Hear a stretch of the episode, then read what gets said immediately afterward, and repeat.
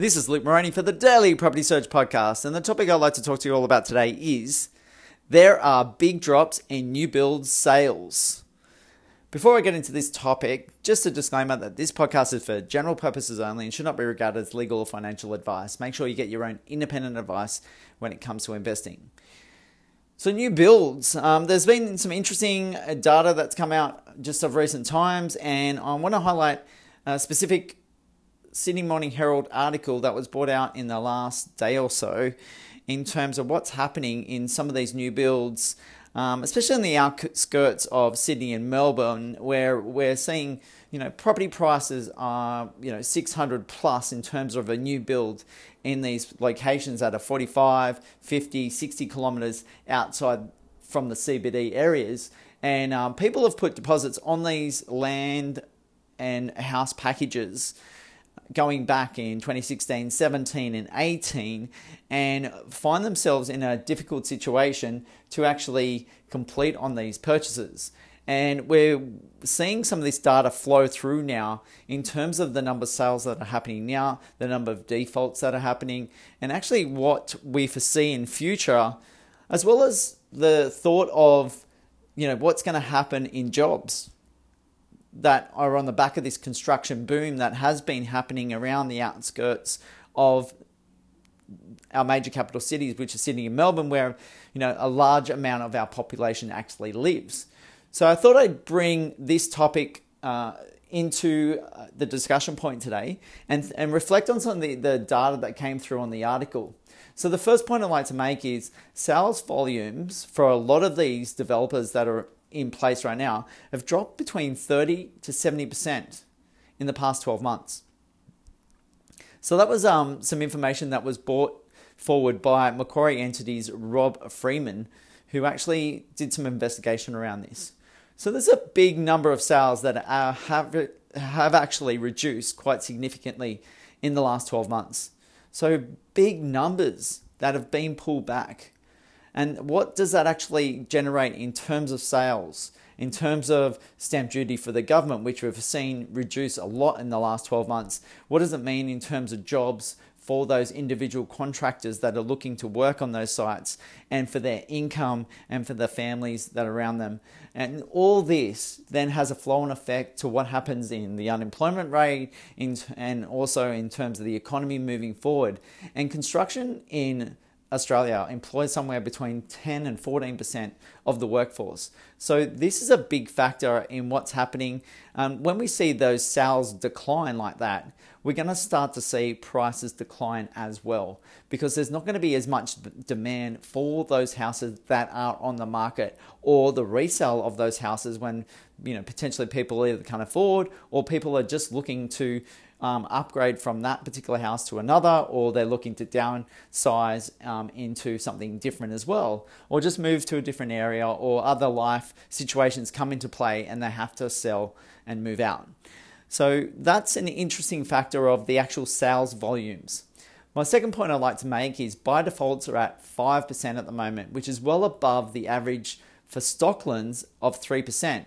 So again, in this article, it talked about what was going on with Stocklands is massive land developer in Australia and especially in some of those, um, you know, Sydney and Melbourne areas where they're seeing default rates increase. Now, this is probably, especially due obviously to the price drops, but it's also due to some of the lending restrictions that are in place right now. So, what people may have been able to borrow back in 2017 might not be the same amount that they are borrowed today. And that might be a, a, case of different circumstances for the individual, but some of the tighter lending restrictions have been put in place. Uh, so they might not be able to borrow as much as they previously could. And then the situation of the bank valuations come in, and bank values and the actual property values have dropped significantly in the in the past two years since they've put that deposit down. Then it makes it harder for them to then complete on that property, and we're seeing numbers of you know 50 60 70 grand coming through on the the devaluation of property prices in some of these areas. So really strong things to think about. My third point i like to emphasize here when it comes to some of these new builds is the the, econ- the economy actually continues to look weak. And we we thought that the um, you know the there's there is some thought that things were going to turn around on the back of rate cuts and you know potentially uh, quantitative easing. Um, that's been suggested by the Reserve Bank in recent days or recent weeks, um, and that is a bit of a concern for all of us to think about if we do need that um, fiscal or monetary uh, help in terms of our economy, what is actually happening and what's actually the, the crux of what is actually going to happen in future. Are there going to be further job losses? Uh, is the unemployment rate going to increase um, substantially? Are we going to see property prices continue to fall on the back of the weakness in our entire economy? What is the government going to do to back things up? What are the Reserve Bank and APRA um, and other bodies going to do to stimulate things or the lack of activity that is in, in the marketplace right now?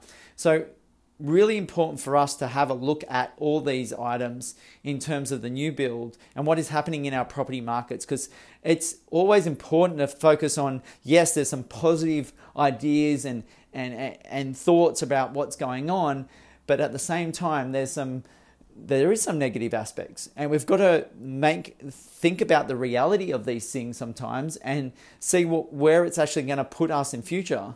Now if we're back in 2017 and seeing that frenzy market come through in sydney and melbourne especially and we're really encouraged by what's happened now we come you know two years ahead and we've seen property markets drop by 13 15% in sydney and melbourne over that time.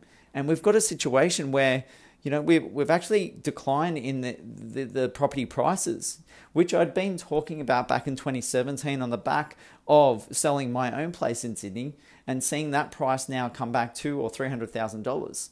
So that's a big factor in what is actually happening. And I think we've got to relate some of the stories, whether they be positive or negative in the marketplace, to see where our position is. Now, I continue to say it is a buyer's market, and I believe that you know we probably will have a buyer's market for a year or two at least. Being a buyer's market, there are plenty of opportunities out there. So I encourage you to think about the whole idea as an investor, think about your opportunity to go and look to buy property um, because there are so many opportunities there in the marketplace right now. How long is that, that going to last? It might change very quickly. There might be a whole stimulus that comes into the economy that changes things around, and we've got to be aware of that. And if we, when we are aware of that change, well, we've got to get in quick at that time. So set yourself up now, set your strategies in line, and think about what you can do in terms of investing moving forward. And that's where we come in in terms of property buyers agents to help you in this process. And this is why we're delivering some of this information for you to help you think about what is actually happening. Yes, there might be some negative things that are going on in the economy, but that means that people are going to be more motivated to sell their properties. So if they are more motivated to sell their properties, maybe you can get in and get a bargain at the moment as an investor. So if you want to talk about this particular topic or your own personal circumstances when it comes to investing, please do give me a call on 0400 332 377. And thank you so much for tuning in. The podcast you just heard was made using Anchor. Ever thought about making your own podcast? Anchor makes it really easy for anyone to get started. It's a one stop shop for recording, hosting, and distributing podcasts. Best of all, it's 100% free. Sign up now at anchor.fm slash new. That's anchor.fm slash new to get started.